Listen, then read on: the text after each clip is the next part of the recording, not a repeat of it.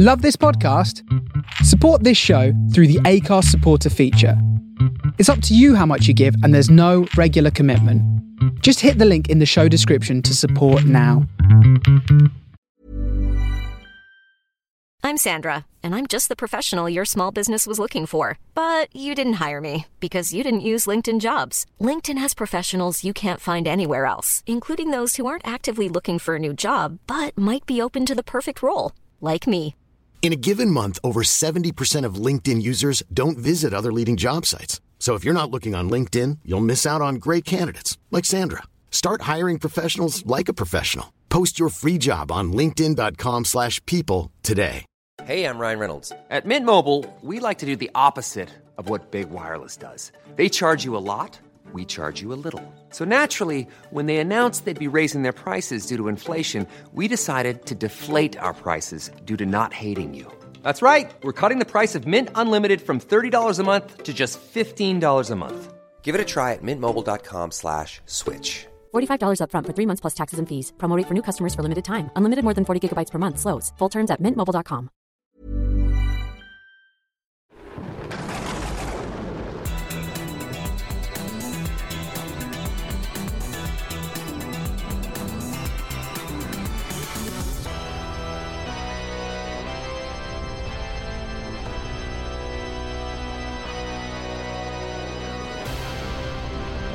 Greetings and welcome to the Games Master Team Championships. This is Under Consultation, an episode by episode podcast guide through the UK's greatest video game challenge TV show, Games Master. I am one of your hosts, Luke Owen, and you can always sip from my knowledge. And I am Ash Versus. And Luke, why are Germany wearing a Newcastle strip?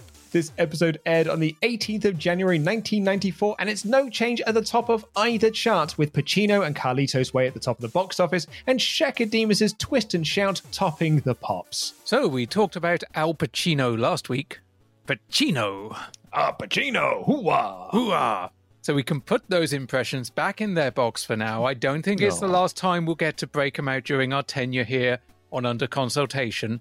So shall we instead talk about Chaka Demus and Pliers? I mean, like Twist and Shout is a song that has been covered a bajillion times by pretty much a bajillion bands uh, at this point. I mean, like the, the the cover that I always think of, probably like a lot of people, is the Beatles one. Like uh, that's that's the one that I always go to.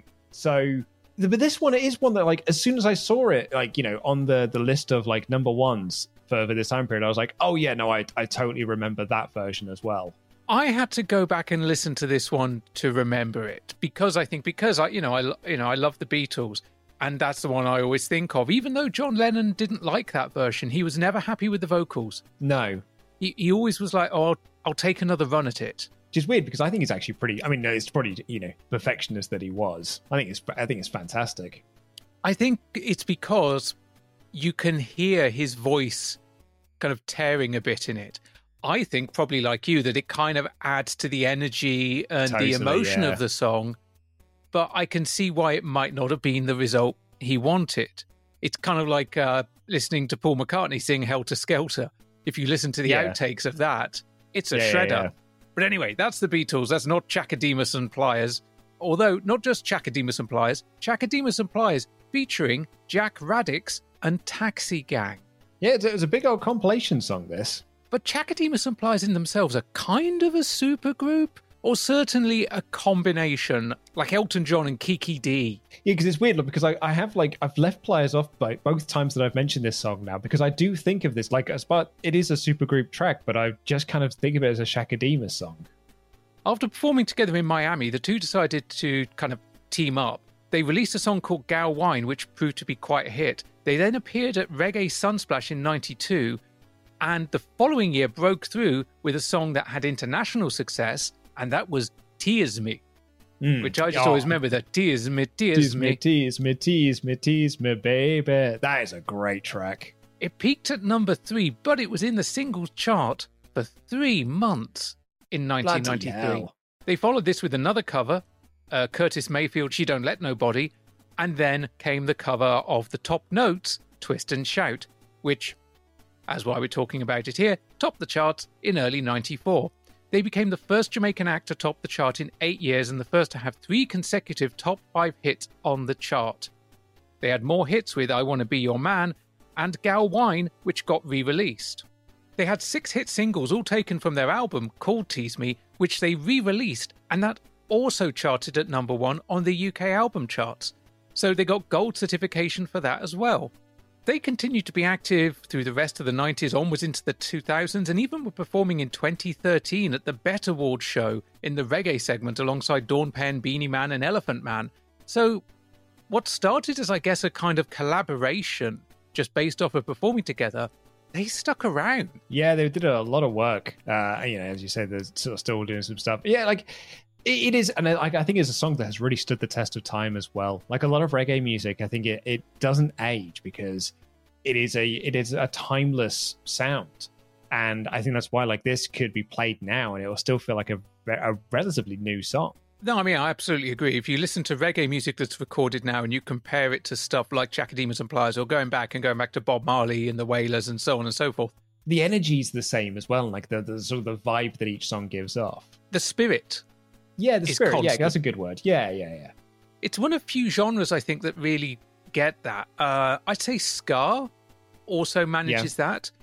Uh, rock doesn't so much because rock has had so many subgenres where you have kind of yacht rock, adult rock, prog rock, and every era has its own sound. Whereas, yeah, ska, reggae, so on and so forth, for the most part, they're already a fixed genre. You might get some crossover, but not much.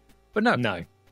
This was nice, and it did lead me on Spotify to leading some other bits and pieces of reggae, and I, I just had a very, very chilled walk listening to this and other tracks with a bit of a bounce in my step. I mean, let's be it's better than Blobby. Like it, it, Blobby is now behind us. Um, I felt like because we needed one week chat of it as well, it felt like we really managed to skip over uh, the blobbiness. Um, so it's quite nice to have two weeks of this. Taking this pencil and stabbing it into my ear is better than Blobby. couple of new releases to talk about before we get into the show itself. Uh, we've got Art of Fighting released on the Mega Drive, but I think the big one for me, it gets released next month um, out here in the West, but it's just been released in Japan. Wario Land Super Mario Land 3 is released on the Game Boy.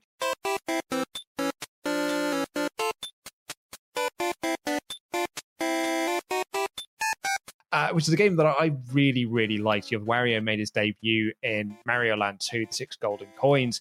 And it, it was just really cool to see, you know, the villain of that game get his own spin off series. And it, although it, you know, it's designed to be Super Mario Land 3, Wario Land in itself would become its own collection of games. And then Wario's, you know, has now got a massive library of games behind him. And this is the first one.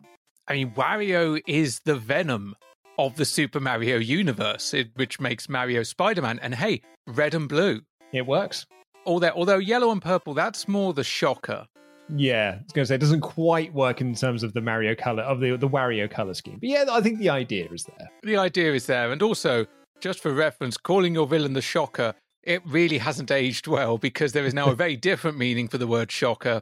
Thankfully, they've never tried to retcon that into the comics. Uh, I trying to remember if I played this game the first time around. I'm not sure I actually did. I think I was in a slightly kind of weird teenage phase of mm, Mario. Like even though I just had Mario All Stars not that long ago, I kind of started to go a bit. I guess mm, playing grown-up games now. Yeah. Yes, Mortal Kombat's out there, you know, and and stuff like that. But I did play it later, and it's a fun game. These these Game Boy and Mario games are fun games. Apart from the first Mario Land, that can fuck off. I don't like that game. I never beat that game, and it can piss off. I've got a bit of love for Mario Land on the Game Boy, but I, I, would say that this is one of those series where they've got progressively better because I love Six Golden Coins. and I think Six Golden Coins is a fantastic game. But in a way, I think that Wario Land is a better game than that because they, you know, the, the Game Boy, they were able to like push the limitations that the, the system had I think the the various hats. But she's got a new hat. Um, I think is a really fun mechanic, like throughout the the game itself. I did have this game when it came out as well. Um, uh, my parents got it for me for I can't quite remember how or what it was for, whether it was Christmas or whether it was a birthday or something like that. But I did get this game, and I lent it to an older kid named David. who he was an older kid, so he was like about you know maybe two, three years older than me. So he was a cool kid, and he was one of the cool kids at school. For some reason, he liked me, and I lent him a copy of this game, and then he lost it. And I remember my mum being so so mad because you know these games weren't cheap. You know, it was like forty odd quid, you know, to buy this game, and I'd lost it after a couple of months. Uh, she was not best pleased with me. And I bet you he didn't like he didn't tell his parents and get a replacement copy, did he? No, it wasn't. I, I remember my mum making me call him, like making me call his house to like ask him where it was and where, you know, make him sort of try and find him. He just kept saying, I don't know where it is. I don't know what, what happened to it. It was, you know, one of the last times I remember like my parents really buying me like stuff for the Game Boy, like on a regular or, you know, on a semi regular basis because apparently I could not be trusted with them. I find that unfair. You were trustworthy and you were trusting. Maybe your downfall was that you trusted people's better nature. Yeah. Now, was. no offense to this older kid, might be perfectly innocent. Yeah, he lost it. Mm, yeah, misplaced it in a bedroom somewhere. He misplaced it in his game collection and then sold it to another kid for 20 quid that he then used to go and buy some cigarettes. That's what I reckon. Like I, my my sort of retconning uh, of the story has has always been that I reckon he'd sold it on to someone else, or like he had then lent it to a friend and then couldn't get it back. Yeah, I, I disagree with your parents there, Luke. I think that punishing you for being trusting and thinking the best of your fellow man, I don't think that should be punished. If I was in a position to go back in time, if I get the DeLorean, I'm going to go back and I'm going to buy you another copy of Wario oh, Thanks, mate. Thanks, bud. Um, I've got it again now, so I think it should be fine. Oh, flick it then. No, I won't bother. I'll use it for something way more fun then have joined us for the Games Master Team Championship. Three more teams are going to be battling out for a place in our championship semi-final. That's going to be happening here, and it's going to be happening right now. Not a huge amount to say on uh, this intro, but I felt like this episode, it's not a five challenge episode, but it still feels like quite chaotically quick throughout the whole thing. Like nothing is really given a lot of chance to breathe in this one. No, I'd absolutely agree. It clips along. Uh, Dex is still very high energy. He's down a bit from last week he's not had as many shredded wheat this week. He he's kind of toned back a bit. He still has his moments. Yeah, he's got he's starting to get on my tits a little bit. I'll be honest, both him and Dave are starting to get on my oh, tits a yeah, little I was, bit. I was going to say, yeah, it's not just Dex, and it's really, it's like it's not just in watching the episodes; it's also in editing the episodes. I'm now starting to like it was. I, I just edited episodes um uh 18 and 19, uh, sorry, 17 and 18, and it was in the edits of those. I was like, actually, Dex is and Dave are really starting to get on my tits now. I do wonder, assuming that they filmed a lot of this in order, are they themselves beginning to get fatigued and worn down? Yeah. Because we've already gone from three challenges an episode to four. Plus, there is a lot more interviewing. There's a lot more kind of fact filling and uh, tale of the tape. And whilst I think they are both to some degree enjoying it, or at least enjoying working with each other. I think they're reaching their limits. Yeah. How many times can you describe a platform game or a racing game or a fighting game when you know you've got one of each every week? Exactly, yeah. And the challenges on the platform games are basically the same challenge each time. It's just with a different, you know, skin over the top of it. It is to collect this thing, get this many points. And yeah, we mentioned this on the Christmas episode but Dave's voice now was completely shot. And it's now in these episodes, particularly like in 21 next week, you can really start to hear Dave's voice is starting to go. So yeah, I, I wonder if it is a case of just like, this has been quite a long taping schedule. There's only so many times I can say he's leaping like a lizard. But Luke, it's episode 20. We actually don't have that many more to go. No, we don't. And also, this is our last long season of Games Master. Yeah, go back to like 18 episodes. And by the time we get to the end of this season, we are almost, almost at the halfway point. We'll have done 62 episodes of Games Master, and there's only 126 in total. Great, that seems so weird that we're nearly halfway through this project. Um, yeah, that seems quite wild actually. That we're near, no, not that we're nearly there, but like you know, nearly at the halfway mark. This this series has felt longer than two, uh, I would say but which is weird because it also feel like it's gone particularly quick. But it does. I think it might just be because we're finding I'm finding like less and less things to say about it. We're getting a lot of game repetition. The team championship has meant a lot of game style repetition, as we just mentioned. Yeah. And I'm not going to pin it on Dex because Dex wasn't responsible for the format changes. And the thing No. is, in three, four episodes' time, we're getting a format change again where we're going to be dropping the amount of challenges, but the style of the challenges is going to be changing, particularly as we move on from four and get into five and six. I mean, Luke, you you've seen the babies episode. It's going to get weird. I mean, yeah, there are certain episodes that we're going to get to where there are only two challenges. There are two games that are featured, and even then, they're barely featured. That means two things, Luke. We're either going to have to vamp or we get some short episodes. From Wolverhampton. Hello, lovely ladies, the Delilahs. Hello. What's your name? Matthew. Matthew. Hello, Matthew. Ben. Hello, Ben. Richard. Richard. Okay then, Richard, Ben and Matthew. How well are you going to do tonight? Amazingly well. You're being very calm and cool about it at the moment. You think you can do well? Yeah. Yeah, it's going to be no surprise to you if you do. All right then, we'll give them a big round of applause. We're moving on to the next team. Well done, thank you. Okay, the next team are Take This. Take This. What's your name? Richard. Richard. Zahid. Zahid. Ashley. Ashley, and you're the team captain, are you, Richard? Yeah. So, what about your boys? Do you think they're good? Yeah, the best. They're going to do well, are they? Yep. Yeah, and what about the other team over there? What do you mean of them lot? I don't like their chances. Well, you'll wish them luck anyway, won't you? Of course. Oh, good luck, of course. Yes, all right then. Big round of applause then for Take This. Well done. Thank you. Moving on this way, moving on, moving on. Okay, step outside. It's Wanstead Magic. No prizes for guessing where they're from. Okay, chaps. What's your name?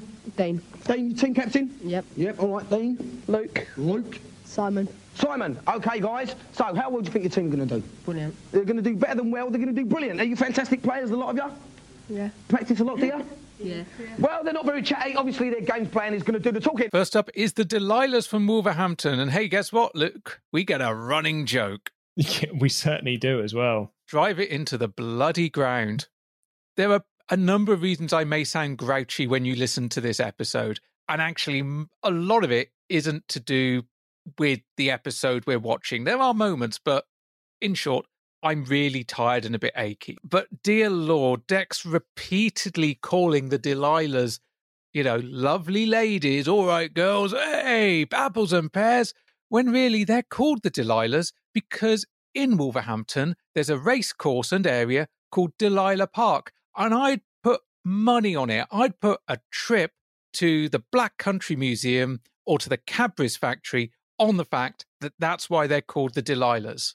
I think it's a cool name as well. I really like. I'm, I'm actually a fan of all three team names we got this week. The Delilahs, Take This, Wanstead Magic. I think we got some really fun names this week. I know that Delilahs is the one that actually sticks out to me the most. But for the Delilahs, the lovely ladies in Bucky O'Hare's are Matthew, Ben, and Richard. And Richard is wearing an amazing Metallica long sleeved shirt.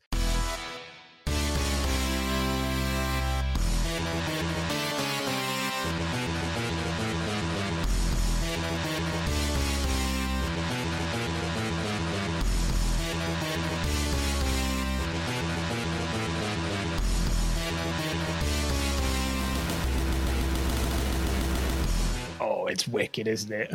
First time I was watching this episode, I paused it after the second challenge to go for a walk. And because of that shirt, the first thing I did was I put the Black Album on on Spotify when I headed out. Nice, very nice. Yeah, it's really cool. I mean, we, we bring it up every time that uh, people wear metal t-shirts on this show, but it just it was it was such a cool style at the time. You know, I still think of our lad in the Rage Against the Machine top back in like episode two of this series. Nothing sets off an onion on a belt finer than a heavy metal shirt. but they think they're going to do amazingly well and are very calm and collected about it. Yeah, I think all of our teams aren't particularly chatty uh, this week. You know, when we meet Take This of Richard, Zahid, and Ashley, you know, they're just, it's the usual, our team's the best, don't like the other team's chances. But when we get to Wanstead Magic of Dean, Luke, and Simon, like they have got like nothing to say. They're they, that team is very nervous. Like Dex even says, you know, like, well, they haven't got a lot to say. I'm sure their games playing will do it for them. Although, a note that will be repeated from last week stop chewing gum on national television. Both Dean and Simon are just there masticating furiously on television. Masticating. well, let's have our first challenge, shall we? What are we playing, Games Master? Tonight's first challenge is the awesome Beat 'em Up Eternal Champions for the Sega Mega Drive. Our contestants must pulverize their opponents in a single round duel to the death. I'll award five points to the winners of each bout, nothing to the losers. Get rumbling.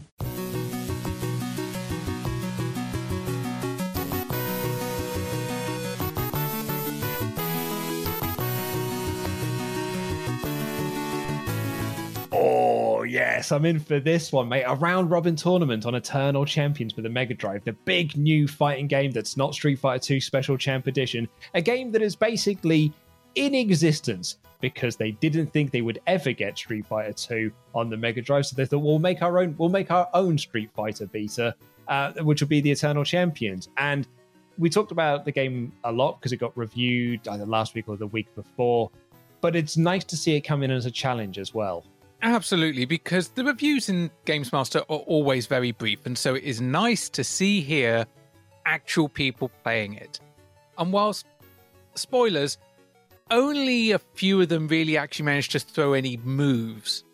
They all get the fundamentals of fighting games, and therefore it's quite an entertaining bout to see, and did make me want to pick up a joypad or something and actually give this a bit of a blast. I do have one major critical observation, but I will wait until the challenge begins. Um, I don't think it's also the smoothest intro from uh, Dave in this. This is one of those ones where I probably could have done with a bit of a retake, but we're in, the, we're in an era of no retakes on Games Master, and like Dex is just making noises. Like this is why I'm saying. Like he's they're starting to just get on my nerves a little bit, and they're they're, they're quite annoying together on commentary as well. But I would say, I, you know, to kind of echo what you said, these three bouts I think was a really great advert to make me want to go and like play the game and like particularly at the time make you know someone want to go out and buy this game you know after you know in the January sales or something. This was a way better advert for the game than the three week Clay Fighter tournament was. Uh, I mean, also this is a better game than Clay Fighter. Oh yeah, absolutely it is.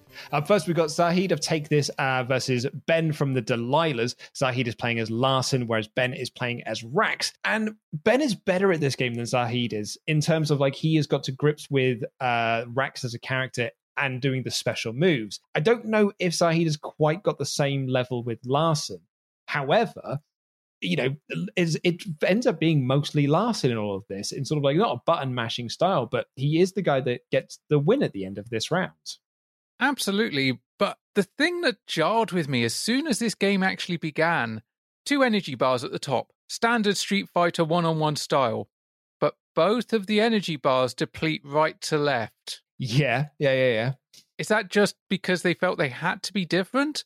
Because it kind of looks sloppy it almost makes it look like they couldn't be asked to flip the animation of the energy bar depleting. Yeah, I guess it's just I, have never really given it much thought, but yeah, maybe it's just a case of just wanting to be slightly different than everyone else's. I was trying to try to think if there's another fighting game that's got it that way, and I cannot. Think, I was about to say Primal Rage does it that way, but it doesn't. Primal Rage is like the Street Fighter way of doing it. There is a reason why everyone copied Street Fighter with that. It's because it works. It's not until Smash Brothers where we really get like a fighting game that comes up with a different system for energy. And before some people say, yes, I know wrestling games did it differently, but also wrestling games are not traditional fighting games. They're kind of half yeah. simulation, half pantomime. Uh, but anyway, I quite enjoyed that first round, but I really enjoyed the the second one, which is uh, Ben from the Delilah is still playing as Rax, but Simon from Wanstead Magic steps up as Xavier. The, the thing with Xavier, though, thematically, I like that Wanstead Magic picked the magic character. I think that's quite nice. But also, like, this is a his projectile is proper annoying because it's not just, you know, a Hadouken. It's not just a Sub Zero freeze attack. There's got to be an animation beforehand. Xavier's got to lift up his stick in the air, and the stick's got to glow, and then he pulls the stick down and then shoots out the projectile. And he tries it so many times. But because it's such a long animation, Rax just constantly jumps around him. It reminds me of Indiana Jones and the infamous fight scene where Harrison Ford basically had the shits. Yeah. And d- there was the guy who did all the sword moves, and Harrison Ford just pulls out his gun and shoots him. And that's what this animation loop is like. It's the sort of thing that you can pull off in a LARP because you're all playing by the same rules, but you try that lightning bolt shit in a real fight, you're going to get shot. And that's kind of what happens. Although, Luke, what is the name of the character that Simon's playing? Xavier. What does Dave say it is? Do you want to give us a lowdown on him, Dave? We're going to be playing Xavier, who's a very mystical warrior and should provide a good match for Rax, who's part cyborg. Well, they say it in various different ways throughout this. They call it like Xavier. Uh, I think at one point there's like there's a various amounts of ways of saying this name. It's either Xavier or just Xavier, but Xavier, Xavier, Zivi. no, it's not an alien name. It's a real name. Yeah. X Men is out there by this point. Dave, you must have read X Men. Or watched the cartoon. The cartoon's on telly. Or played the sodding game. I mean, the games are bobbins, but they're still there. The arcade one was good. Yeah, but the arcade should not be used as a guide for how to either pronounce character names or even how characters sound.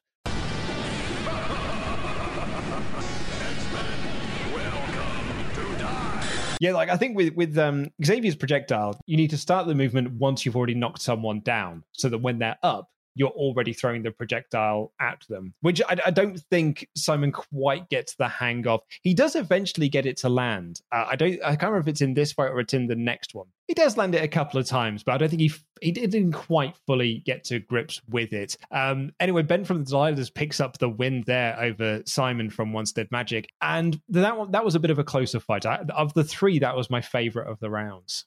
But last up, Simon stays on and faces Zahid, who's back as Larcen.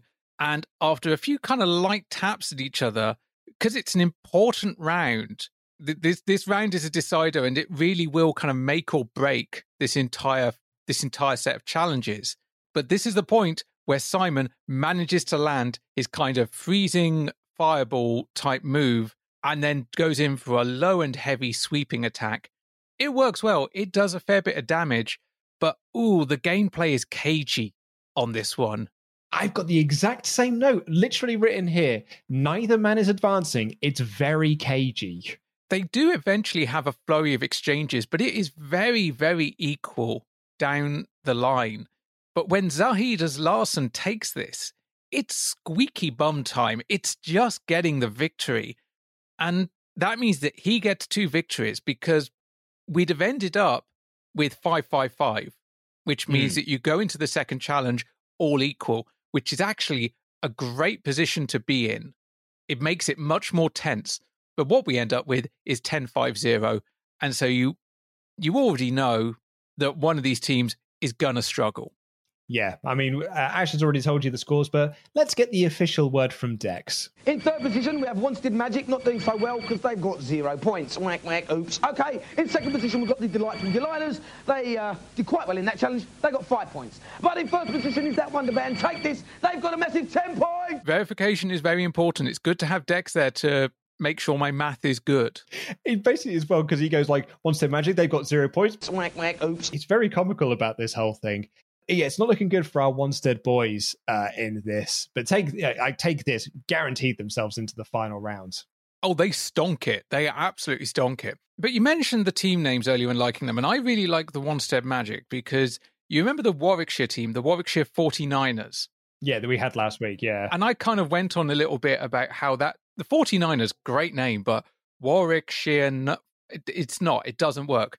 But Wanstead Magic, that sounds like a proper team that's got Yeah. the right amount of syllables. And honestly, I could believe that that would be like a Wanstead based basketball or maybe ice hockey team. Basketball was what I went to as well, and that's probably because Orlando. like that. Yeah, Orlando. That's what I was thinking. Yeah, but like it really does have that sort of like uh, uh, to it. I, I I like that. Yeah. Not reviews this week, but previews. Brought to you from the Consumer Electronics Show in Las Vegas, where all the new games are shown first. And there were hundreds to choose from.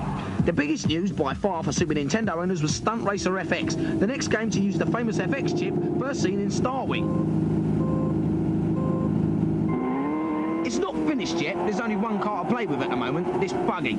As you can see, its incredible suspension system really straightens out on the corners. As well as speed races, there will be stunt tracks filled with obstacles to avoid. We have promised that there will be a two-player version, making the game like a 3D Mario Kart when it comes out in March. We've got no reviews this week. Instead, we've got footage from the Winter CES from 1994, which took place in Las Vegas on the 6th of January. And like, so, you know, this is relatively like really new footage if this episode went out on the 18th. You know, this is just over a week old. And clearly, unlike the last trade show we saw, they didn't send Dex over there. He is just recording this in a voiceover booth. But it's really nice to see. I remember at this time, the CES was where we saw the cool stuff. Nowadays, Nintendo have gone off and done their own thing, Sony are doing their own thing, Microsoft are doing their own thing, individual publishing companies are doing their own thing. Yeah. But back then, this was the magical time. This was when all the boys went out to play.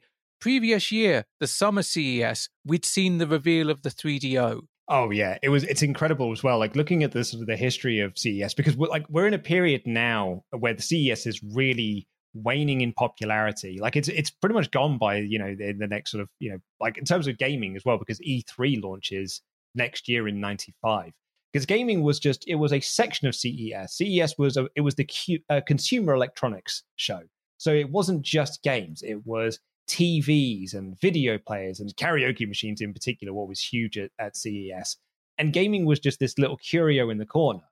But as gaming became much more popular, as Nintendo became this big powerhouse, and then Sega became this big powerhouse, all of a sudden there's they're kind of taking over CES. So they were just like, well, why do we just have one that is solely for gaming and you know like and that's kind of i think that kind of hurts ces a lot uh, and you know from the from a gaming point of view. But yeah this is one of like the last years that we get gaming within uh, in fact it is you know it's the last year we're going to get gaming it's at the consumer electronics show. Yeah e3 starts in 95 this is in many ways from a gamer's point of view going out on a high note because we only get two previews here. Mm but they're pretty stonking previews. And I say that with a bit of a question mark because the first game we see is the second outing for the Super FX chip. It's Stunt Race FX, known as Wild Trax in Japan. And it's a cartoon 3D racing game. It, was developed by an internal Nintendo department. They had assistance from Argonaut. And I remember at the time this feeling like a bit of a letdown from Starwing or Star Fox. Because, as good and useful as that Super FX chip was, either they hadn't fully utilized it for this, they didn't fully understand it, or they were just asking too much. Because Starwing runs smooth, even in the slightly shrunk window, it still moves pretty nicely. There are moments of slowdown, that's fine. We still get that in games now. It's nothing to be ashamed of. We're all getting old, Luke. but this game, you can count the frames at times, and it it chugs. Yeah, and it's it, which is a shame as well. I actually found um, uh, some videos, a collection of videos on YouTube that were just like you know stock footage of people walking around the CES, uh, the Winter CES from '94, and like you know obviously it shows like a lot of the the technological side of things but from the gaming point of view from the nintendo point of view at this event was donkey kong country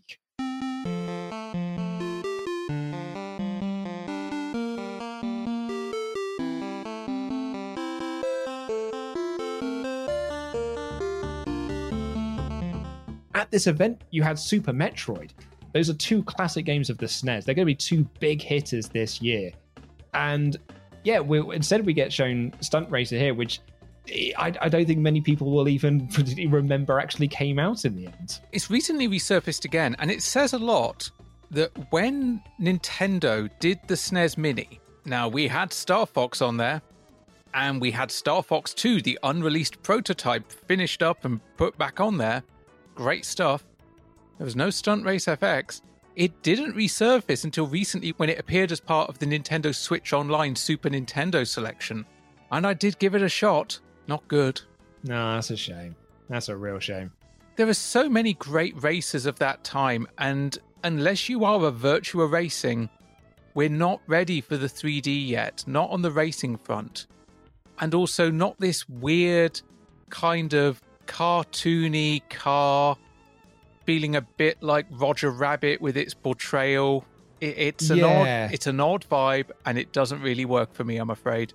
No, no, me neither. And like Dex talking about, like, oh, you can really see the suspension going in the car because it's bouncing along and this, that, and the other, and you're like, it's going to be this 3D Mario Kart. But what I find kind of fascinating from this period of time is that these 3D games, and we get a preview next week of Virtual Fighter, you know, because it's out in the arcades And you know, I've, I've seen some of the magazines from around this point as well that are talking about you know the 3D games that are coming and this and the other. But it's actually the 2D games like Donkey Kong Country, which had you know 3D texture mapping, or Super Metroid, or you know Sonic 3, which is the other preview that we get here.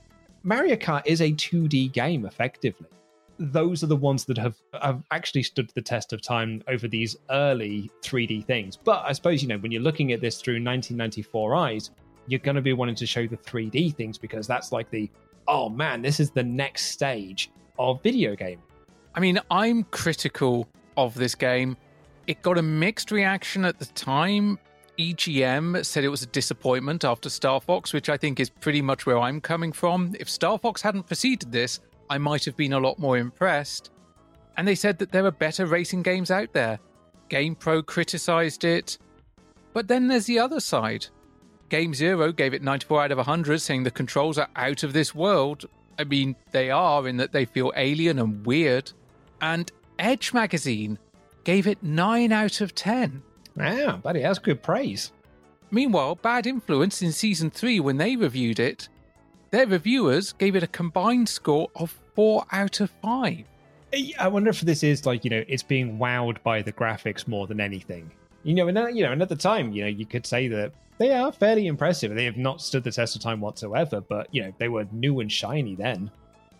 I have this very distinct memory of this time of going round a friend's house who also had a SNES, and his name was Alex, I think. And he'd recently got two new titles.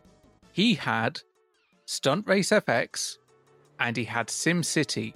And I think at that point he wanted to borrow my copy of Street Fighter 2 Turbo for like half term. And I went round there and we hung out and we played games. Guess which game I swapped for? I'm guessing you took home SimCity. Absolutely. Yeah, yeah, yeah. It had to be. Yeah. I played that game to death and I actually then picked up a used copy of it because at the time SimCity for the SNES had been around a while. Yeah. But it was just so much more engaging, particularly, yeah. As a standalone game, this is really quite impressive. Following on from Star Fox, mm, less so. Yeah, I think no, they agree. tried to reach too far. Sonic lovers, here it is, Sonic 3. I'm Roger Hector, Vice President of Sega Technical Institute, and the Sonic design team had the toughest challenge in the world, the ultimate Sonic game, Sonic 3. So, what's new? Well, there's a brand new character, Knuckles the Anteater, who you can play as in the five new two-player levels. Sonic has a new weapon, a fireball attack, which is useful when Robotnik pops up. This is the new 3D special stage where you can collect those Chaos Emeralds. But best of all, the game has twice as much memory as Sonic 2, which means the levels are bigger and more difficult than ever before. We'll see what our reviewers make of it in a couple of weeks' time. You'll be able to buy it at the end of February. And remember, you saw it here first.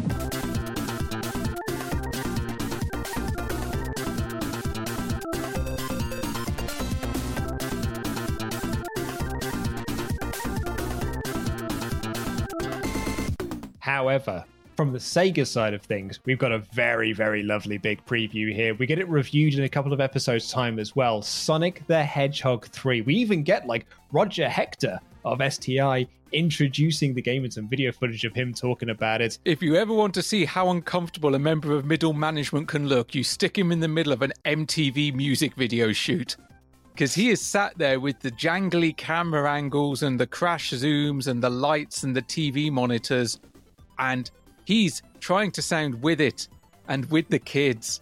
And he knows what the score is. He's cool, Daddy O. He's cool.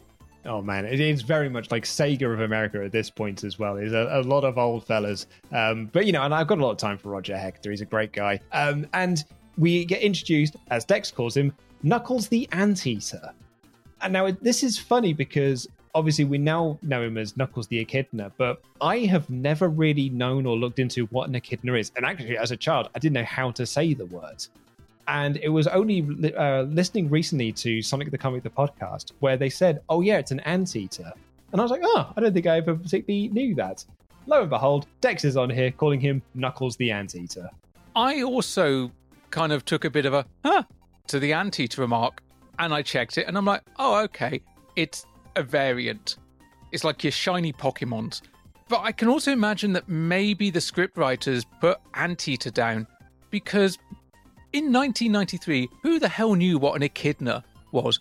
We're lucky they didn't write it down as enchilada, and it was just a character covered in tomato sauce. I think I called him like Knuckles the Edgener like for years. I had no, I had a Scooby Doo how you're supposed to say that word. It wasn't only until like way later in life that I found that it was pronounced echidna. Knuckles the Edge Lord. hey, now Knuckles was my like this. Is, so okay, so put my cards out on the table here. Obviously, I love Sonic 3. I think Sonic 3 is a banging game. The casino its own can fuck itself, but I absolutely love this. I love this game. Even though, even if it is just half a game, I've got a lot of love for, for Sonic 3, and it is just half a game. But the thing that I love the most about Sonic and what kind of takes me back to this period of time was the introduction of Knuckles. And he was just the coolest character. So, so awesome. There was something about Knuckles that really like resonate with me and my friends. When we were in the schoolyard and we wanted to play Sonic basically where you would take on the role of a character, it was like between me, Adam, and my friend Ross, it was always a fight to see who could be Knuckles. Like who could say I'm Knuckles. So like, you know, to to, to play act as. He was just the coolest guy. And when he came in for Sonic the Comic as well, oh man, he got some cracking stories in there. Like Knuckles was the coolest thing. And he even got his name added to the front of Sonic the Comic for a while. Yeah, well, yeah, particularly because he got his own. Once he got his own series run, once he got his own strip, uh, when he was fighting off against the Marxios, he yeah, it was like you know, it was Sonic the Comic featuring Sonic the Hedgehog and Knuckles. You were the Sega kid. Sonic 3 was your jam. Sonic and Knuckle was your jam. And I know that you know that Sonic 3 has a hell of a story to it. Uh, not only the game we got, but the game that we didn't get, and the fact that we got a game in two halves. Yeah, but I'm guessing this is not the last we're going to see of Sonic 3. It, it, certainly isn't. No, we get it reviewed in a couple of episodes' time because the game's out like you know next month, I think. So we get it reviewed. I think it's in episode 22 or 23, something along those lines. But yeah, we get it reviewed in a few episodes' time. So I think we'll dive into the like the real big history of it then, because as you say, there's a lot to talk about. And Ash, I've got some stuff to add in about the CES 1994 from the research that I did. You trying to put me out of a job? So, yeah, so I was going through, uh, and I found a Sega magazine uh, from the UK that was uh, published around this time because, and this is pretty wild to me, bearing in mind, I, you know, I just told the story then of like when I was a kid and Sonic 3 had come out at this point as well, you know, which comes out next month here in the UK. And my mates and I were absolutely obsessed with Sonic 3 and, and Knuckles and eventually Sonic and Knuckles. But at the winter CES 1994, the Sega Saturn was shown. And that to me seems like nuts that the Sega Saturn was at this. And this magazine, uh, Sega Magazine writes Super secret projects like Sega's new 32 bit machine and virtual reality are usually taken to the show and are kept behind closed doors, with only those deemed worthy invited to see them. From the look of the case, the machine, codenamed Saturn, has a CD drive, although very little concerning the actual innards of the machine has been officially unveiled by Sega. What you may have read in other magazines is a combination of hearsay and speculation. Here at Sega Magazine, we're going to bring you the facts, and only the facts, as told to us directly by the people in the know. What we do know about the machine is that it is 32 bit, it has a sophisticated series of graphics and sound chips, and uses RISC technology. RISC stands for Reduction Instruction Set Chip. The machine code name to run RISC chip is faster and a lot more compact and conven- than conventional microchips. Can I just save you a bit of time? Yep. You can just call it RISC. Fantastic. That's great. I was hoping you were going to be able to tell me some information about that. That's good. See, you may have done your own research, but I just carry that up here. Which is absolutely fine. Unfortunately, it's the last time it comes up in this. Um, in, in the machine's. The question is, when will the 32 bit machine be released over here? At the moment, spring of 1995 looks likely. Oh, I'm I'm excited for the Saturn, Luke. I'm mm-hmm. really excited because I was a Nintendo kid. Then I was a Sony kid. I was PlayStation. My first Sega console I owned was the Dreamcast, and the Dreamcast I actually bought just after Sega had basically killed it because it was cheap. It was cheap as anything by that point, yeah. I've never owned a Saturn.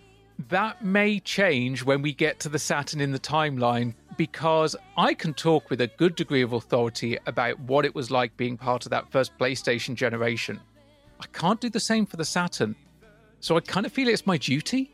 Yeah, I've got a Saturn that sat in the garage um, that I may have to bust out um, every now and again to try and like you know if, if I go to like play through some of these games. My friend like my friend Ross, who I, I spoke about in the when I talked about Knuckles, he got a Saturn when it came out. I remember being like, oh man, this is this is the future of gaming. Like uh, you know, and I never in my wildest dreams did I think that it would become the third most important console of that generation. Third out of three, basically.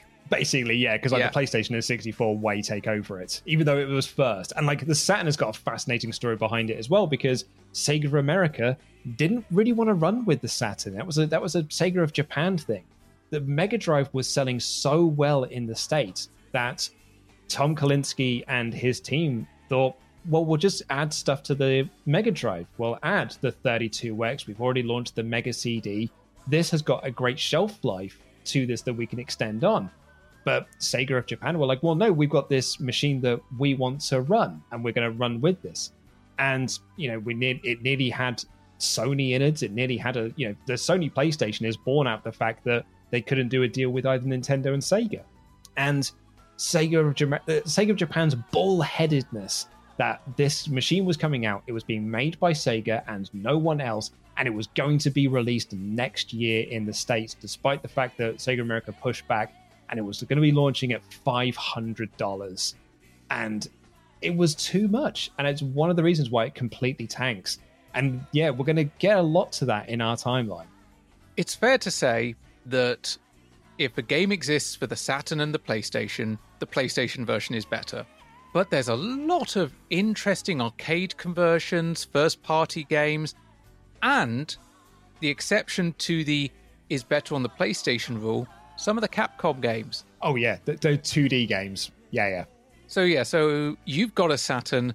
I'm working on it, and it says a lot of my dedication to this podcast, Luke. I am now placing the Saturn on the list above the 3DO on list of consoles I'm intending to own. I am giving up my Panasonic dream for this podcast. Uh, a couple of other things I just want to point out from that magazine. Um, they uh, break the sad news, Ash. Um, Star Trek The Next Generation has been cancelled in the UK, the Mega Drive game, because it would have been sold for 60 quid because it's on a 16 meg cart with battery backup. And um, Sega claimed that it doesn't represent value for money for a game that would have scored around 70 to 80%. Sega only want state of the art titles like Street Fighter 2, uh, Streets of Rage 3, and Eternal Champions to be sold at that price. That's an interesting metric to pull out. Basically, saying we only want good games to go at that price point. Because I'd argue, Luke, there's some games coming out at that price point. They're not in the 70 to 80%. They're not even in the 50 to 60%. Hey, Rise of the Robots. Oh, we'll get to that. Fear not, though, because Star Trek Deep Space Nine, the game that that's getting, is still coming out. There's also screenshots in this magazine as well of the soon to be abandoned Magical Quest starring Mickey Mouse port from the Super Nintendo, because which we talked about when we had that as a challenge. Oh, yeah. Something that this magazine and what you just said about the Star Trek game, it never occurred to me that Sega themselves would be a case of going, nah. Yeah, that's exactly it. And like the you know them showing Magical Quest, it was done and it was basically ready to go, and then it's like, nah, no, we're not releasing that now. Oddly, its behavior, if you read that same article to me and then said, Nintendo said, I'd be like, makes sense. That feels like a sort of thing Nintendo would do. And I say that as a Nintendo fan, but they do do weird shit. But Sega, Luke, the image they've been giving us over the past couple of years in the timeline is they're the cool kids. They're Yeah, the rebels. They wear their baseball caps back to front and and live in the back of an articulated lorry and play Game Gear while smooching with their girlfriend. It's kind of it kind of feels very corporate to suddenly go, well, no, metrics and review scores. Yeah, I know, right? Um, you mentioned Rise of the Robots. Uh, it's got a preview here from the Mega CD, which was shown at CES. Uh, they, they, the quote they've got here is: "The game is just about complete now. Although it's clear that there is still work to do on the speed and flow of the game, which is lacking compared to the top Mega Drive beat 'em ups. With a bit of work, this could be something really special."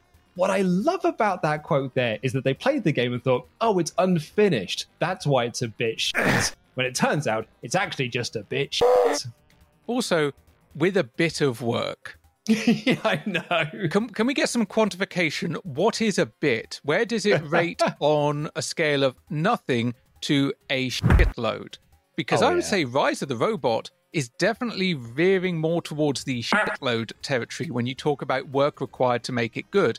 In fact, the best way to make Rise of the Robots a decent game is to make it a completely different game, or just, you know, crack the cartridge open, stick the Street Fighter 2 board inside, close it back up again, job's done. Uh, we will move on from um, CES 94, but I found an article from a newspaper as well that actually wasn't focusing on the game side of things. This may end up getting cut out of the podcast, but I wanted to read it anyway because I know that Ash will find this sort of thing very interesting, which is Panasonic finally debuted its Flat Vision TV in the US. This gem uses a cathode ray tube that's less than four inches deep for a 14 inch picture. A conventional TV with that picture size is around 15 inches deep. The picture quality is superb. Panasonic claims that much larger screen sizes are possible. Panasonic tentatively plans to market the Flat Vision next winter at a high price to be announced. Now, much like I drop a lot of my research on you without any notice, you've just done that to me. But I am remembering this because when it came to CRT televisions, more so, I think, than with flat screens, like actual flat screens and TFT and LCD and ULED and whatever technology you want to call it nowadays, there could often be a lot of posturing between manufacturers regarding like curvature of the screen, depth of the tube, overall footprint, power consumption. And so I can't help but feel that this was a bit of a flex at Sony. Because Mhm. when you want to talk about CRTs and when you want to talk about things that are known for being high quality, and if you look at what a lot of people are still using now for their CRT gaming, the two words you tend to see are Sony and Trinitron. And so this feels like it was Panasonic having a bit of a at Sony. that actually happened comes up later in this article as well because they also talked about the mini disc in this and essentially how it was a flex between Sony and Sharp. Uh, it says uh, Sony trumped Sharp by introducing the world's smallest mini disc player, the MZE2, not much larger than the disc itself. It uses new lithium ion battery technology for two and a half hours of battery life with a built in rechargeable battery, and seven hours with Snap on Alkaline Pack. A list price of $550 means it will sell less than 500 the comparison MXR2 recorder for 750 is the world's smallest mini disc recorder, 60% smaller than Sony's original model. I think the first mini disc recorder I owned was a Sharp. I'm Oh, fairly yeah? certain. I didn't get a Sony mini disc recorder until they started to introduce the concept of direct computer connectivity. So that would have been a few years later. But oh, I do miss my mini disc player and recorder. I had some Yeah. good times with it.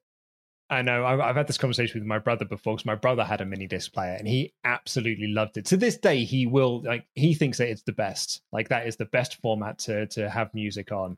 And um yeah, he he abs- I think he had a Sony one, and he I never got one. I I went from CD um, Walkman straight through to MP3 player. I held on to my CD Walkman for a long old time.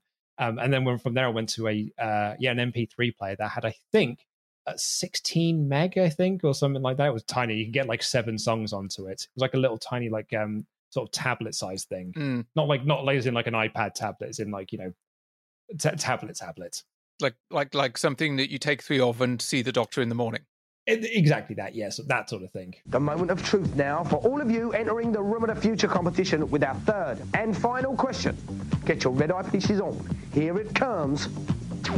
And we've got our final question from the Room of the Future. Ash, I couldn't quite read the whole thing, but I could make out the word Jaguar, so I'm going to assume the question was how many bits is in the Jaguar, which I, you know, is 64.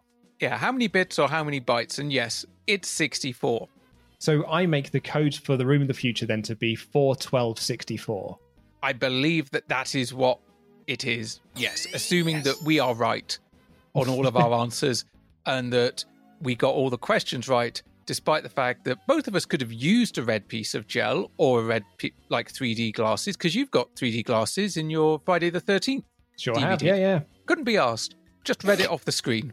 But tell you what, we've gone a long old time on this. Let's get into our second challenge. What are we playing, Games Master? I've selected the oddly named Bubba and Sticks for the Sega Mega Drive.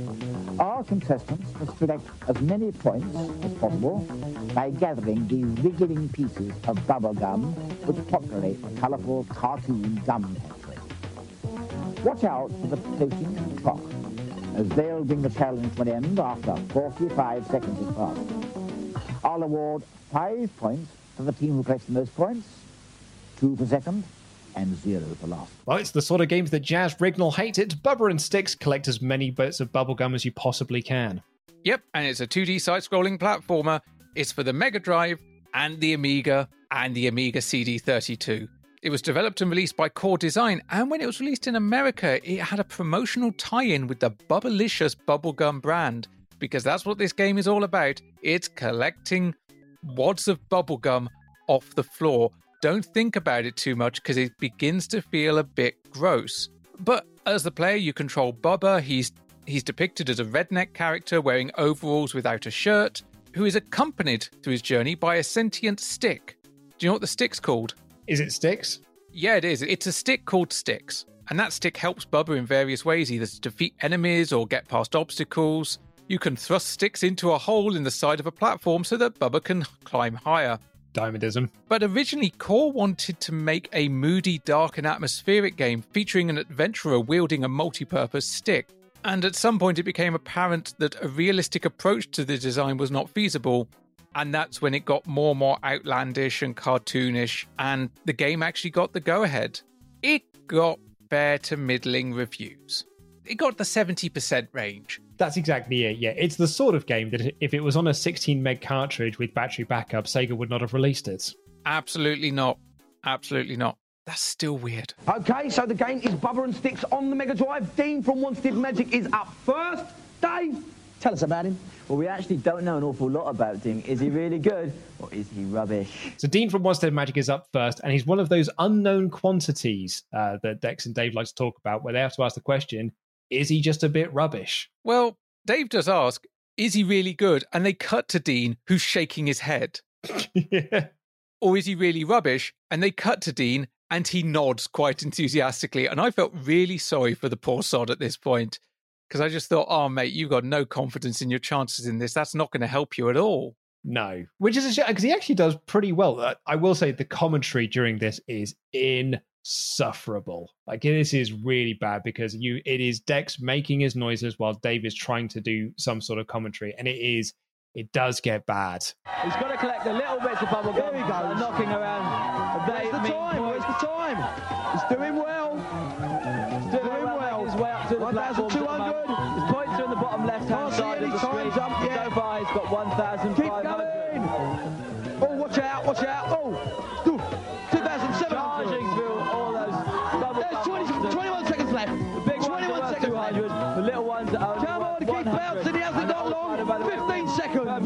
Purple patches you find 15 around the area. Act like trampolines. He's doing well. And as we've talked about before, I think it's a case of you could have been fixed in the edit, and it certainly could have been fixed with them being able to hear what the other was saying. But actually, you know, Dean may have not been confident, but I actually think he plays pretty well through this. He ends up with 6,000 points, which doesn't seem like it's a terrible score. No, um, he doesn't make any clunking mistakes. Spoilers, he finishes last, but it's not because he's bad, it's just because the other two are better. And even then, they're not actually better by that much. Magic Cord 6,000. Next up, we've got Matthew the Delilahs. He's jumping into the hot seat. Dave, do you want to tell us a bit about Matthew? Well, when we asked Matthew for some claims to game fame, his boast was that he completed Splatterhouse 2 in 10 minutes. We don't think so. So it's a Pinocchio-style challenge if ever I heard of one. Now, Dave and Dex think that that might be a bit of Boulder Dash, and they would probably be right to think so, because unless he's used a level select cheat to get through to the end, the current speedrunning world record on Splatterhouse 2 is 15 minutes and 28 seconds. So it is very unlikely that he did do it in 10 minutes. And the average time, if you just look at like the average time to complete, it's an hour and a half. It's Yeah. not a long game, but I just wrote down the words bullshit. I've got the exact same notes. I've written here bullshit, and they also think it's bullshit. Dex describes the challenge as a Pinocchio style challenge. Matthew starts the challenge with a steely look of concentration on his face, and he follows mostly the same route as Dean. But I almost thought he was going to biff this because he gets stuck on a jump quite emphatically, much more, I think, than Dean did. But despite that, he still scores 300 more and ends his turn with 6,300. Yeah, I also thought that he was going to stack this completely because he gets stuck in that spring section. It's not like Alfred Chicken levels of getting stuck on a spring section. but he is stuck there for a little bit longer than Dean was.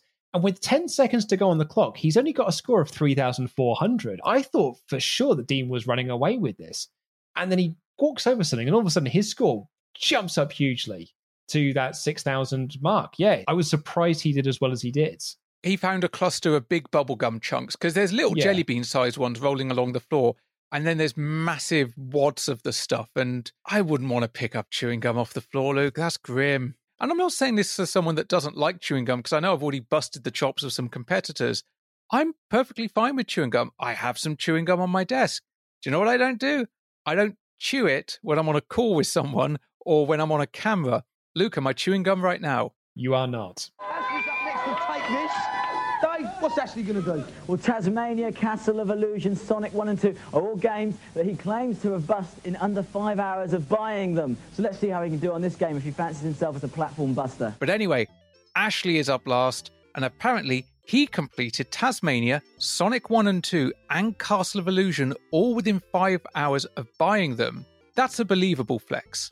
Easily a believable flex, yeah. Uh, he also has basically the same games collection I did. Are you sure it isn't you under an assumed name? It, it is not me. I can tell you this much that it was not me because I would have also named Quackshot in that list as well. Granted, also as well, I didn't complete Sonic uh, the, within five hours of getting it. It took me many a year to complete Sonic. That's fair then. But he follows much the same route as the other two, doesn't get stuck as much as Matthew, and therefore manages to get a higher score than either of them. He wraps up his challenge in roughly the same place at 6,800 points, taking pole position on this challenge. It was perfectly fine stuff. Like as you say, because because they all took the exact same route, it was like a, a bit of Groundhog Day with some variations in there. But it was fine enough, I guess. And also, the scores were close enough together that there was a bit of tension towards Yeah. the end. But, end of the first two challenges. Dex, you cheeky monkey. What are the scores? They got nil in the first round and nil in the second round. That's Wanstead Magic hitting a bit of a bad spell. Then with two points in the second round and five in the first, that's Delilah with seven points.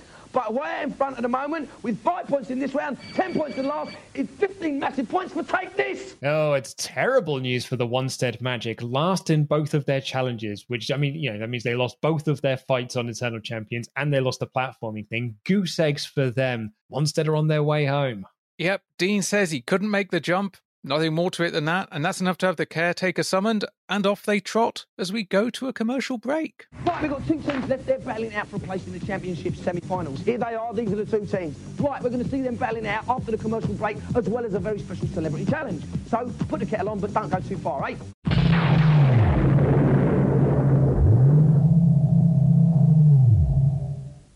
Healthy people find it keeps them on an even keel. Others say they like the way it makes them feel. Some eat in the garden and it doesn't matter when, and some because it's no added sugar alpen. Some people eat it when there's no one else around. When the kids have gone to school and there's not a single sound. Some like it in the evening when they catch the news at 10, and some because it's no added sugar alpen.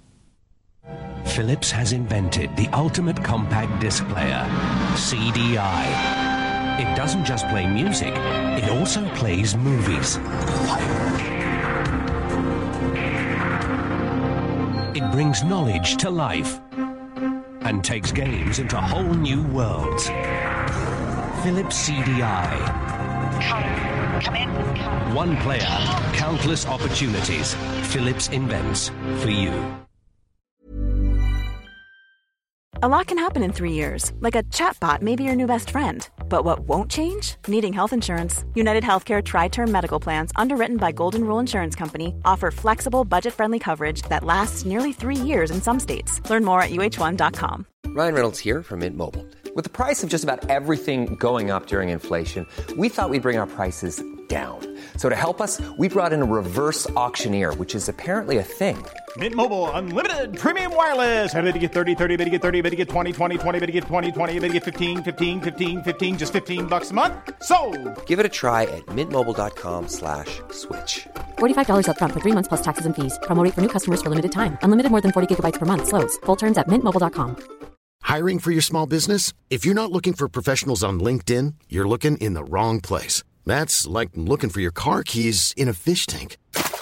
LinkedIn helps you hire professionals you can't find anywhere else, even those who aren't actively searching for a new job but might be open to the perfect role. In a given month, over 70% of LinkedIn users don't even visit other leading job sites. So start looking in the right place. With LinkedIn, you can hire professionals like a professional. Post your free job on linkedin.com/people slash people today.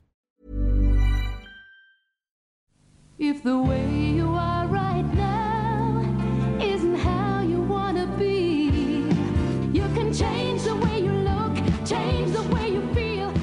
want to lose weight, it has to be Weight Watchers. So start losing weight right now with Weight Watchers' new Kickstart Plus. For January only, registration's free. So join now and save £9. For your nearest meeting, phone 061 228 6537 or see Yellow Pages. You can change.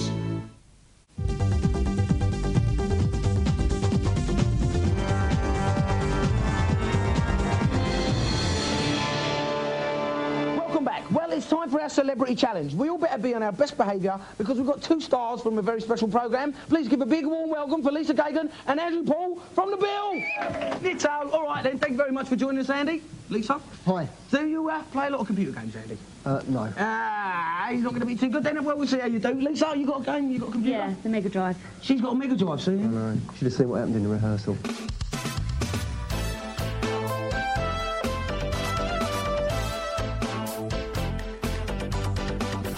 And coming back from that commercial break, it's another appearance from Bill Stars. Uh, it's Andrew Paul and Lisa Goghan. Um, is it Goghan or Geohan? I can't actually work out how to pronounce their surname. I think it's Geohan because as soon as I see her, I just think, oh, that's PC Polly Page.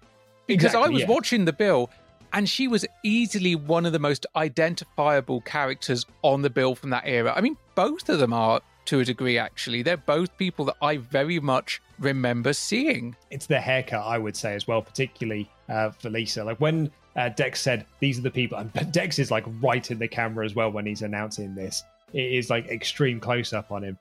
And he said the names, and I was like, Oh, I don't really know who they are. As soon as she walked out, I was like, Oh, yeah, no, I totally know who that is. I mean, she got her start in the bill as a guest shot in 91 and then became a regular from 1992. She stuck with the show until 2004. That's 12 years of long service. That's not bad. She appeared in over 601 episodes of the show. Isn't that amazing as well? That's 12 years of a show. It's 600 episodes. It's it's just incredible stuff when you think of like the way that Americans make TV shows. You know, they find it quite quaint how you know The- The Office has only got 12 episodes and a handful of uh, uh, things, whereas an American one, 12 episodes is half a series. And also, that's not necessarily every episode of the bill. That's just the one she was in because there was there was a ensemble cast. But she's appearing here opposite Andrew Paul, who played Dave Quinnan, who she also had a relationship with in character. Mm. I don't know at what point that happened in the storyline, but I do find it kind of nice to know that and then see them appearing here. They clearly were friends. They clearly were like friendly colleagues, and there was a real sense of they were both enjoying their day out. Yeah, totally. It was like the Panto Stars. They were having a day trip. And also, I know where they filmed the bill. They weren't that far. They filmed the No. bill down in my neck of the woods. They just went up through London. That was it. It was easy. Andrew's not feeling confident in any of this either because he doesn't have a console at home. And from what I can gather in this, Lisa has been battering him in practice. I mean, Andrew joined the bill even earlier than Polly. He was there from 1989 and had also previously appeared in the show as a witness. And as the focus of the series shifted from focusing on the crimes to focusing on the lives and the stories of the officers themselves, Quinnan was one of the ones to benefit from that. Although most of his storylines were fairly dramatic, he was almost kicked to death by a gang of thugs. Bloody hell. Resulting in him spending several weeks in hospital on a drip. I mean, that's some easy acting. Mm-hmm. Like in storyline, he was in hospital on a drip, not in Yeah, real life. yeah, yeah. Oh, yeah. But one of the big storylines was he fell in love with a colleague's girlfriend, had an affair with her, and then married her after the affair became public. But then while he was married to her, he had an affair with PC Polly. bum, bum, bum. The bastard! He actually left slightly before Polly. He left after 13 years. Both of them went on to actual further careers on the other side of the channel. He appeared in EastEnders. She appeared in Casualty. Both have appeared on that Bill podcast I think I mentioned that was around when we last covered it. And yeah, both are figures that I strongly recognize from this era, I'm well into, I guess, actually when they were when they were getting ready to leave, because I watched the bill up until 2002, 2003. I especially watched it when I was living where they were filming it. But these two need a game to play. What are they playing, Games Master? Evening all.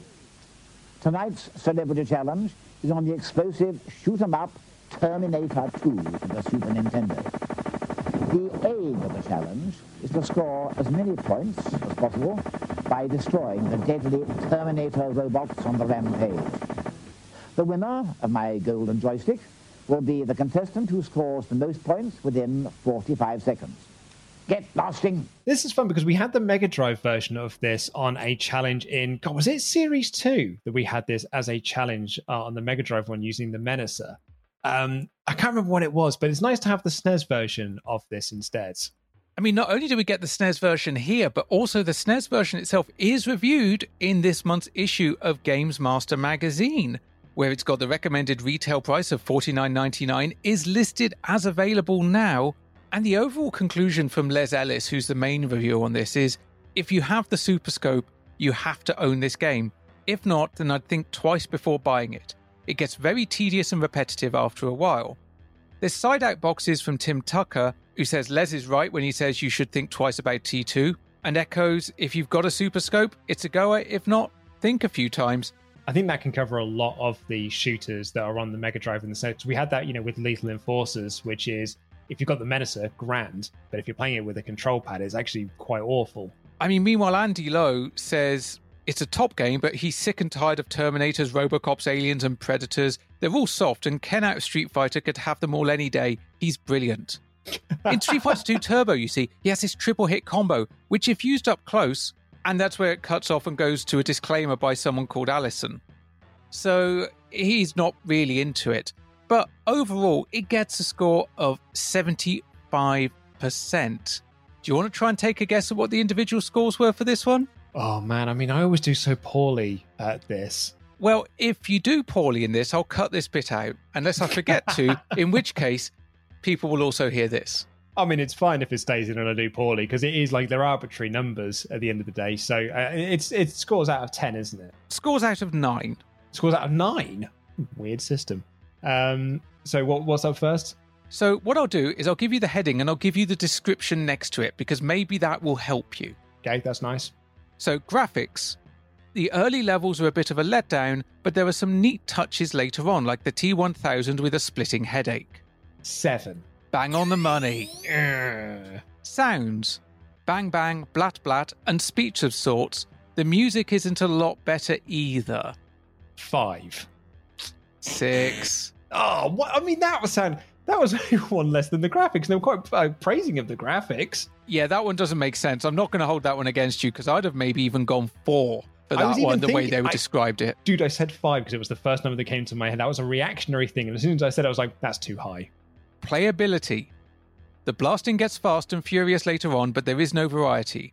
That super scope does feel good though. Uh, I'm going to go si- six. Oh, man. I nearly said seven. It was seven. I was just like, yes, yes, yes, no. Changed my mind halfway through. Last ability virtually unplayable with a joypad, good fun with a scope, and too easy with a mouse. That's not a great description relating to the score. I'm going to give you a hint on that one because that to me sounds like a four or five, and it ain't a four or five. I was going to say five. So I'm gonna, I- I'll bump it up to seven then. Seven it is. Yeah, okay. But I can see if they're marking each category out of nine, and the way you'd have to then stretch that into an average out of 100%, I suppose 75% makes sense. Yeah. And the overall conclusion is T2 is quite an impressive attempt at doing a light gun game, but is let down by the other control systems. There is a major problem with the action, though. It gets repetitive after the first level, and although there are some slight variations later on, it just isn't enough to warrant continued play. Who was the, the lad you said in the box out? The, the one who was talking about Ken.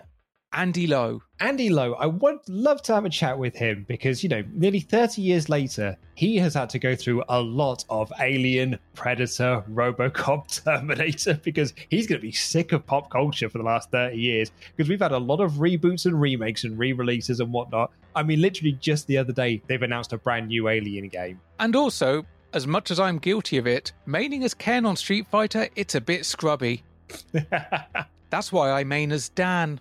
Oh, oh, look at that. The connoisseur's choice. No, I just like trolling people with him. So the game is Terminator 2. Our two celebrity contestants are in the cage and they both want to win a golden joystick. Dave, tell us what's going to happen.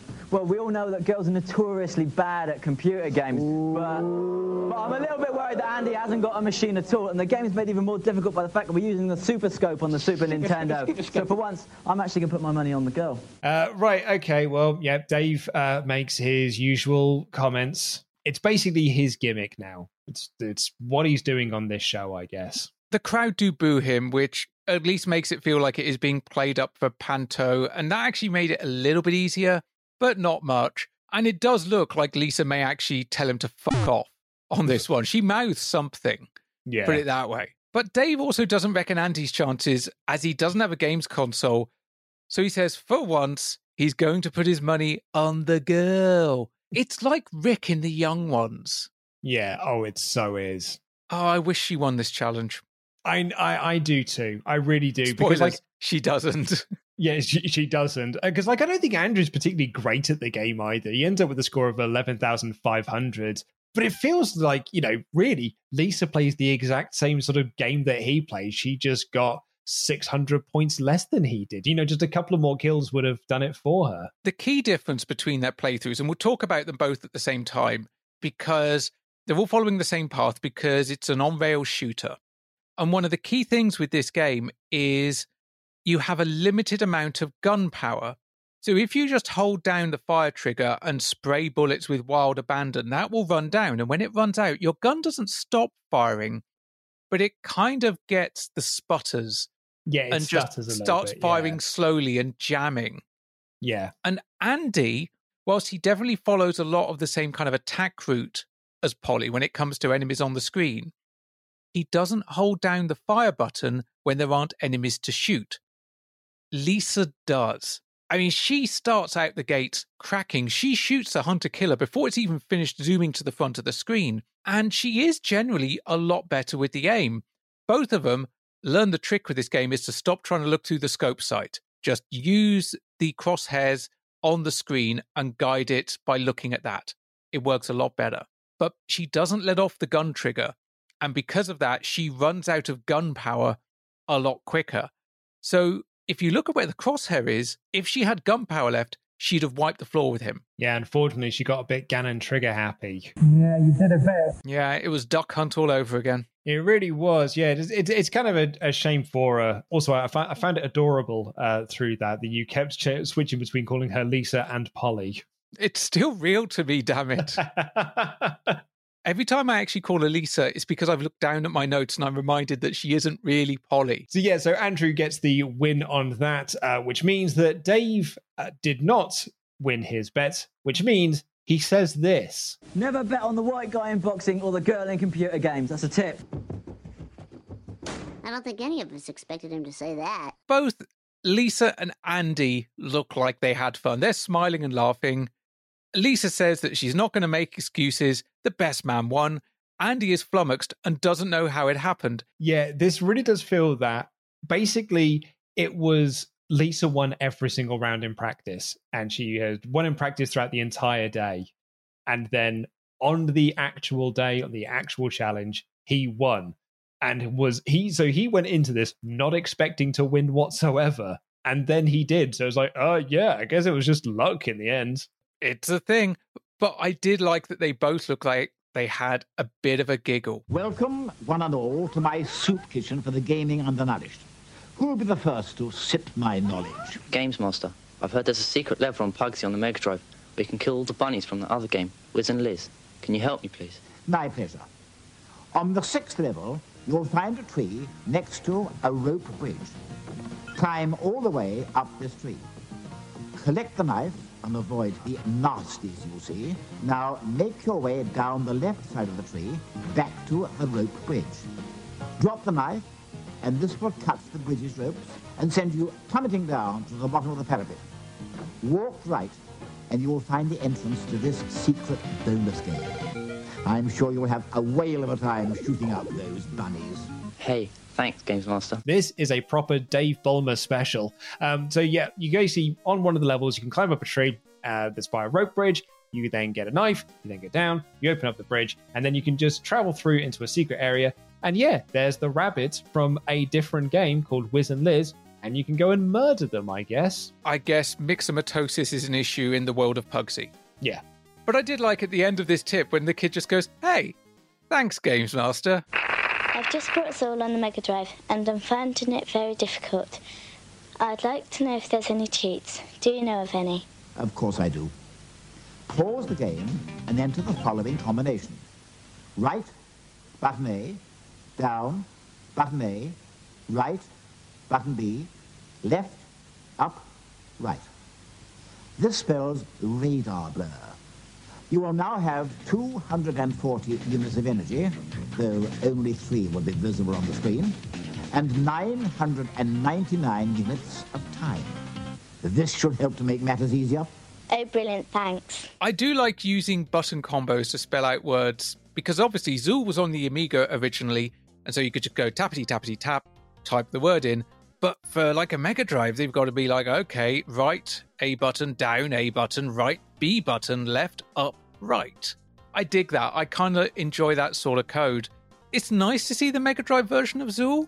Interestingly, this wasn't a straight port. The level structures were completely different for the SNES and the Mega Drive versions. It wasn't just an identical bang it over kind of port, which we get a lot of, We particularly to the Mega yeah. Drive.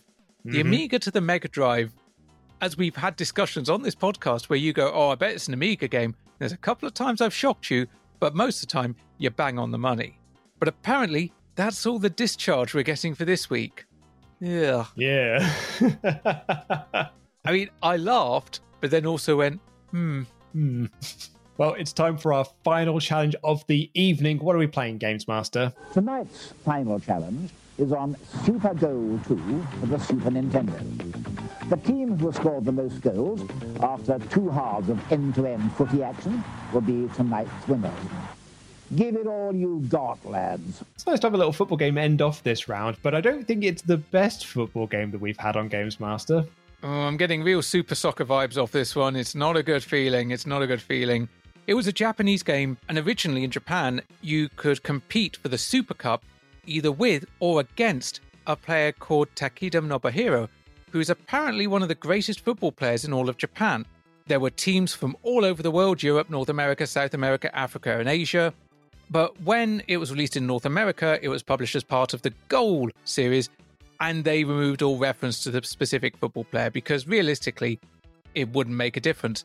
I'm amazed when they released it in Europe that they didn't just do a face swap and kind of, you know, use it to push Gary Lineker or or someone else or John Barnes. Yeah, try and get a partnership with someone or like an endorsement sort of thing. But oh, this game doesn't look good and it doesn't feel good. And all I could think all the way through this challenge was, man, I wish we were watching FIFA or Sensi or or Striker. I had the exact same thought as well. Like we've had a few football games reviewed as of late as well, because Steve Merritt made the "it's the Barnet of uh, football games" joke a, a couple of times over, and this feels like it's one of those games where it's just like, yeah, there's just a lot of football games out there at the moment. Most of them aren't particularly good, and it looks proper naff now. Since that we've had FIFA just a few weeks ago. But anyway, Richard from the Delilahs will be playing as Brazil. Richard from Take This will be Germany. Why are Germany wearing a Newcastle strip? Because the Brazil team look pretty much spot on. Orangey yellow and blue. You know, it's that it's that colour combo. Germany look like a bunch of mint humbugs. It's a weird thing. Yeah, because they play. I guess it's trying to give them a bit more like sort of definition. Because I'd imagine the England team are playing in white shirts as well. So maybe it's just a way to kind of give them a bit of difference about them. I can only imagine that. Or realistically, Japan just didn't care. Yeah, it could be that as well. Or it is also an unlicensed game, so maybe they have to be careful how close they get to the actual football strips. There could be a multitude of reasons uh, as to why it is. Um, And if this was a better game, those reasons may have been documented, but as it isn't, they haven't. So Dex has got this phrase that he likes to use, and he uses it in virtually every single platforming uh, game, which is he's leaping like a lizard. Because you're doing a lot of platforming, you're doing a lot of jumping, it makes sense. He says it in this challenge as well. And I was thinking, it's like, what? Where's he leaping like a lizard there, Dex? Where? I mean, I suppose the goalkeeper leaps like a lizard a bit because he's jumping to save the ball. I guess. They're also obsessed with the size of the ball, and Dave does explain that this is in part due to the perspective of the game zooming in and out. But when the ball gets kicked high, it does get very large on the screen. I guess because they're trying to imply it's coming closer to the camera. But Germany go on the attack. They take a shot. They miss. Brazil goes on the attack. Germany get the best shot of the half. And whilst right at the end of that first half, Brazil do mount a really strong run on goal. And I use the word run in Bucky O'Hara's because, man, this is slow. And I don't know why he's not taking a shot either. Like Dave is shouting that he needs to take a shot because the time is running out, and like he's not oh, because, as you say, because it's slow, he's not going to make it to the penalty box in time. So yeah, he's basically just runs with the ball and the clock runs out. And I, that was probably their best chance that they had throughout the first half of that game because it was pretty much all Germany throughout. And you see this in the second half. Richard of the Delilahs, who is playing as Brazil, I'm not sure he can really get the measure of this. He's never really getting used to it because he's getting frustrated. They keep showing him, like they keep cutting back to him and like his reactions. And the longer this goes, the more frustrated he gets.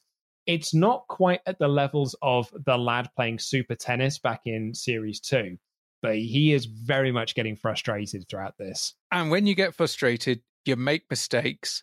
And despite giving Germany's keeper a bit of action for the first time, yeah, yeah, for now, Germany basically score with 45 seconds left to go. And despite Brazil's best attempts, it ends 1 0. It was a lucky goal as well because it, bou- it essentially like it bounced off the keeper and went in. It is a lucky goal. And the one thing I will say in favor of this challenge, because it's a pretty so so challenge, is a mediocre 1 0 victory is probably the most realistic football game we will ever get on Games Master because neither of us are big football people, but I do watch the World Cup Mhm. and I do watch European Championships sometime. And so many games end in a disappointing 1 0 victory or a disappointing nil nil draw that watching this, I just thought, well, surprisingly realistic for 1993. Ah, the Delilahs. Delightful young ladies, but unfortunately, you lost. So, anything to say? No, she couldn't do it on the day. Couldn't pull it off on the day. It was a close game, unlucky. Well done, though. Thanks very much for coming down. Here they are, the winners, please. Yes, very. Yes, you are? Yeah. Surprised at all, perhaps? Um, well, we weren't doing too well in the practices, and I suppose just a bit unlucky letting that goal get in off the keeper. But yeah, best team won. You know, I get credit to take this uh, as a team. They won all three of their challenges. They absolutely smashed it throughout this. I mean, in post match, they're very pleased because they didn't do very well in the practices. And Richard of the Delilahs just says he just couldn't pull it off on the day. Yeah, you know, when when you look at it, it is sad but true. Hey. I've been saving that all episode. It's written in my notes and everything. Oh, it's a banger of a track. But anyway, that's that. Take this a through. Next week, we'll have three more teams battling out for a place in the championship semi-final, where they might meet up with these guys here. Take this. Well, good luck to them. All right, then. Don't forget, at the end of the show, we're going to repeat that address to the Room of the Future competition. So stay tuned. Bye. See you next week. And for some reason, there's a kid pulling a face in the background. Yeah, early in the show, there was a kid that was constantly trying to get himself on camera. So I wonder if it was the same one. I guess we're still at the point where either a kid doesn't know what to do on camera or they go full Simon Amstell and they want to own it. And this kid's in the latter category, but without the natural charm and ability that Simon Amstell had. But that is going to do it for episode 20 of series 3. As Ash said earlier, we are nearly halfway through this episode run, and we're so close to the end of series 3 now, which seems wild. Uh, but Ash, what did you make of this one? I'm going to leave aside the girls are rubbish rhetoric because there is nothing to be said about it. We've already exhausted it on previous episodes. It's Dave's gimmick, it's what he's working with. Okay, that's what he was doing. Working backwards, the football challenge was the low point. because it was a boring game to watch. Any other football game, it might be much more exciting. Consultation Zone, couple of good hints. They seemed fun enough. Celebrity Challenge, it wasn't the greatest in the world. It was fun to see the Super Scope out again, and it was definitely a better game to see on the Super Scope than the last one we had, which was just kind of a wonky puzzle game, really. While the challenge itself wasn't too exciting, I quite like seeing Bubba and Sticks because it's not a game I've heard of. And yes, it's very Amiga but it also looks a bit fun and wacky and weird, and it was very bright and colourful. And because the scores were so tight, there was an element of tension. I had a lot of fun with the preview section. There was no reviews, but one, two interesting games to talk about. And also, it was a lot of fun just to talk about CES and all that technology and getting into the stuff that you found in your research, you busy little beaver. I fell into a bit of a rabbit hole with it, I'll be honest. Okay, you busy little rabbit. then we had the first challenge, which was great because it follows on from the review and it was Eternal Champions. And while, yes, it wasn't the most special move filled fight, solid fundamentals and again some really close rounds. On median, this was actually just a okay episode. There were no disastrous challenges, and if they'd chosen a different football game for this, I'd probably be singing its praises because we'd have gone out on a high note. But as it is, it's just okay. It's a good episode. It's not especially exciting, but it's also not especially boring. Yeah, for me, much like uh, the football game, it's an episode of two halves. I thought the first half was really, really great because, as you said, we've got Eternal Champions in there, the big preview of Sonic 3 and, and you know the Winter CES, and that Bubba and Sticks challenge wasn't, you know, wasn't particularly great, but it was close. So that kind of like added a level of drama to it. Whereas the second half of the show, with the Celebrity Challenge and the Consoletation Zone and that football uh, finale, weren't particularly great. And in the end, of it, yeah, like you say, it was kind of just sort of fine. But I feel like we have had episodes that were probably worse than this that, you know, have gone probably into the late 70s zone of a scoring thing. So I think I'm probably going to go. I, mean, I was thinking early 80s for my score. But I really enjoyed the Eternal Champions one. I wonder if that's actually going to bump me up ever so slightly, maybe even towards the mid 80s.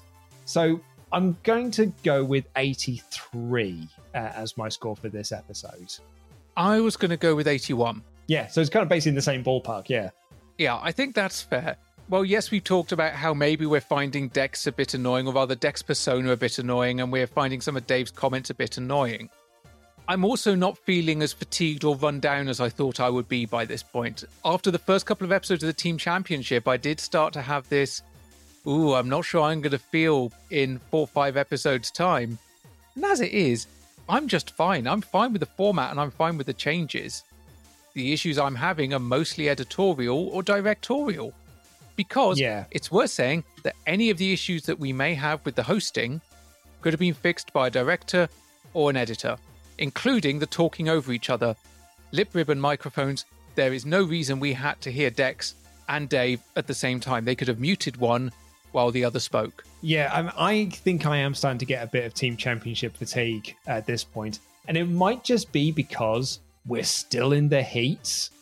Like it's you know because like the actual sort of like finals of this are going to be the final four episodes, so we're still we're still going to be in the heat by the time we get to episode twenty two, and I think that I'm so I'm I'm a bit like I I'm I'm kind of ready to either not not just move on from this, but also kind of see some of these teams return.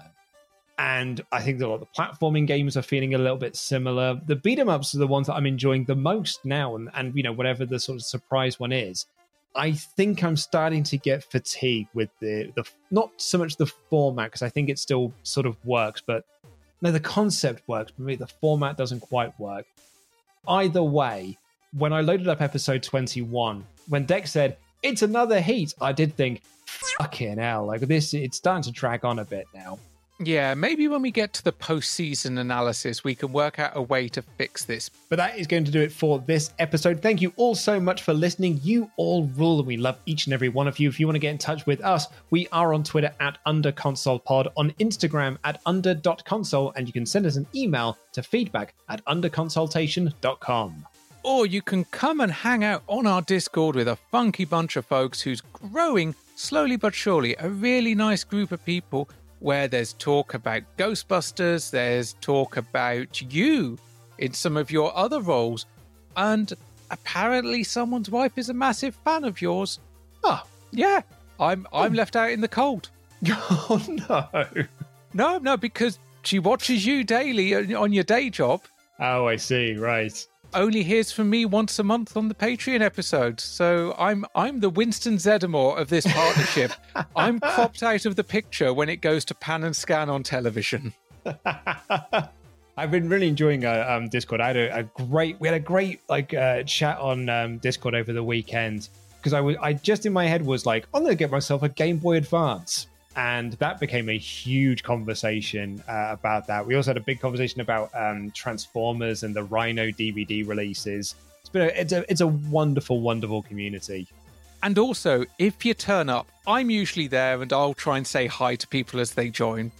If Luke isn't there, if you say Skitchin three times, it's like the goddamn Candyman. He just turns up and is just there. I do get tagged, so I get notifications to know that someone is trying to summon me.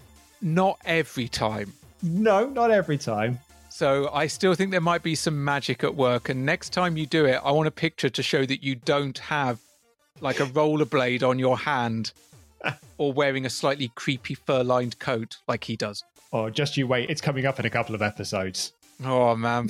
Anyway, it's a great place to hang out. And if you want to support this podcast monetarily, you can do so over at patreon.com forward slash under console pod, where at the £5 level, you'll get next week's episode one week early and ad free. And at the £10 level, you get yourself a nice little merch bundle pack. Ash, what do they get? Ooh, they get a mug, and in that mug, you find stickers and badges and sweeties and retro trading cards, retro Power Rangers trading cards. And before you fill that mug with a beverage of choice, you should take all that out because you will also find a £5 off voucher that gets you a discount on our first t shirt, which is available along with other mugs, stickers, and badges at underconsultation.com. Now, shout out to those £10 backers David, Colin, William, Simon, Sean, Robert, Rich, Nick, Misha, Matt, Joe, Jamie, Gordon, Cliff, Carol, Adam Warrington, and Adam D. Thank you all so much for listening. We really, really do appreciate every single one of you. We'll be back in seven days' time with episode 21 of Series 3. Take care, everyone. Good night.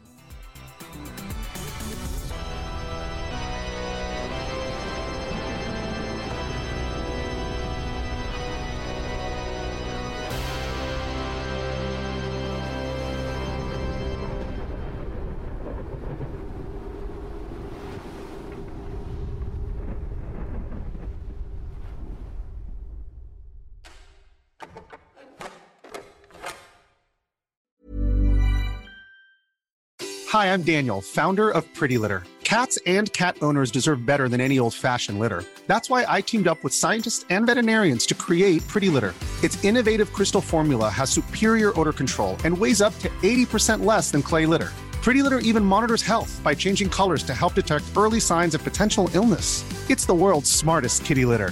Go to prettylitter.com and use code ACAST for 20% off your first order and a free cat toy. Terms and conditions apply. See site for details. Even when we're on a budget, we still deserve nice things. Quince is a place to scoop up stunning high end goods for 50 to 80% less than similar brands. They have buttery soft cashmere sweaters starting at $50, luxurious Italian leather bags, and so much more. Plus, Quince only works with factories that use safe, ethical, and responsible manufacturing. Get the high-end goods you'll love without the high price tag with Quince. Go to quince.com/style for free shipping and 365-day returns.